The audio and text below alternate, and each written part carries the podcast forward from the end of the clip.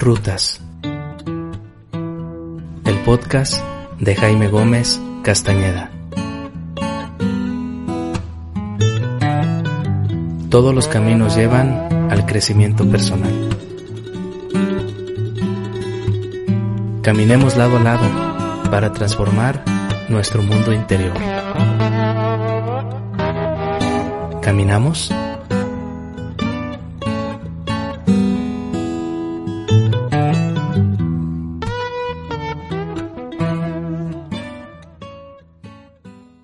Cierto lugar había un sabio admirado por su bondad y su paciencia.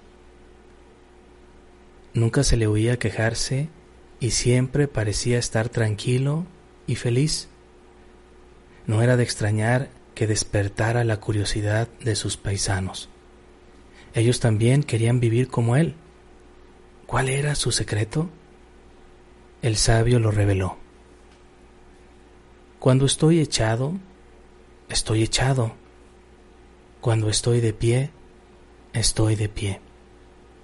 Cuando ando, ando.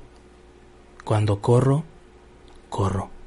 Pero eso hacemos nosotros también, dijeron decepcionados sus interlocutores.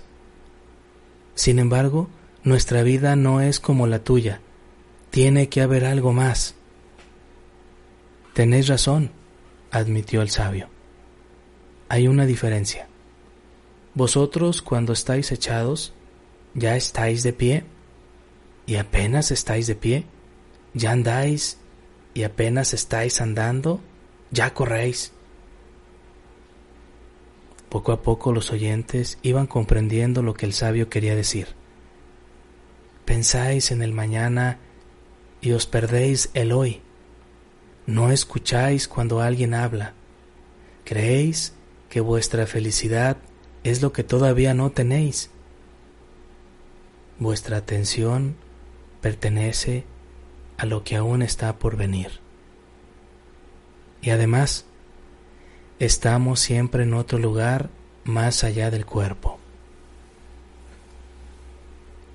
Este sencillo cuento, tan profundo, tan aleccionador, me lo compartió mi maestra de mindfulness, Rosario Sánchez Fernández, a quien le mando un cariñoso abrazo y mis mejores deseos e intenciones para ella y para su querida familia. Amigos y amigas, híjole, qué complicado es vivir en el presente. Hacer o vivir lo que se tiene que vivir cuando se tiene que vivir estar en el momento presente. Yo recuerdo cuando estudiaba la maestría en terapia gestalt, por allá entre 2004 y 2007, 2006, que el descubridor de la terapia gestalt, Fritz Perls, decía en uno de sus libros, o hablaba, mejor dicho, en uno de sus libros, del continuo de la conciencia.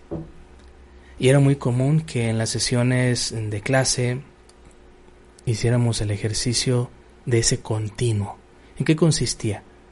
Cerrábamos los ojos y poníamos total atención a lo que estaba ocurriendo en nuestra existencia. La instrucción era, cierra tus ojos, siéntate en un lugar tranquilo o acuéstate en la alfombra y concéntrate totalmente en todo lo que esté ocurriendo en tu cuerpo y en tu mente. Y repite en tu interior, ahora me doy cuenta. Entonces durante un minuto nos concentrábamos y decíamos interiormente, según lo que estaba ocurriendo, ahora me doy cuenta que siento temblor en los pies. Pero cuando pasaba un pensamiento, ahora me doy cuenta que me distraigo con cierto pensamiento. Ahora me doy cuenta que mi voz es así. Ahora me doy cuenta que siento una temperatura corporal determinada. Ahora me doy cuenta que me distraigo. Ahora me doy cuenta que estoy sintiendo dolor en mi espalda.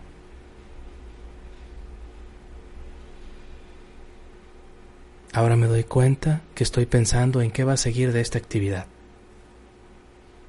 Era un ejercicio tan sencillo, pero que nos ayudaba a darnos cuenta cómo nuestra mente era aturdida por una serie de em, sensaciones, pensamientos, emociones que van fluyendo por nuestra existencia de manera continua. Entonces la invitación era a que después focalizáramos en nuestra respiración y dejáramos fluir todo lo que estaba aconteciendo. Y la lección era, qué complicado resulta vivir el aquí y el ahora. Cuando estoy echado, estoy echado. No estoy pensando en otras cosas, en otras situaciones. Cuando estoy de pie, estoy de pie. No estoy pensando, ya me voy a sentar, ya me voy a acostar, ya quiero caminar, tengo que hacer esta tarea, tengo que, etc. Cuando ando, ando. No estoy pensando en los pendientes cuando ando, ando. Cuando corro, corro. Y luego esta maravillosa frase del cuento. Estamos siempre en otro lugar más allá del cuerpo. Y nos dice mi maestra Rosario que el cuerpo nos permite anclarnos al presente. Por eso es recomendable focalizar la atención, nuestra atención, en el cuerpo. Es como si fuera nuestro principio de realidad. Focalizar en las sensaciones que estamos experimentando y mostrar una actitud humilde, sencilla, amorosa hacia nuestro cuerpo. Si hay alguna dolencia, aceptarla, reconocerla, experimentarla, incorporarla. Esta es la palabra clave de esta reflexión, que ya no lo dice mi maestra. Incorporarla, integrar esa sensación, integrar esa experiencia corporal a nuestro aquí y ahora. Es la reflexión de esta mañana, de esta tarde, de esta noche, para ustedes, mis queridos y queridas amigas, esta es una nota que necesitamos para vivir el presente. Le mando un fraternal abrazo, cuídese, seguimos compartiendo las notas que necesitamos.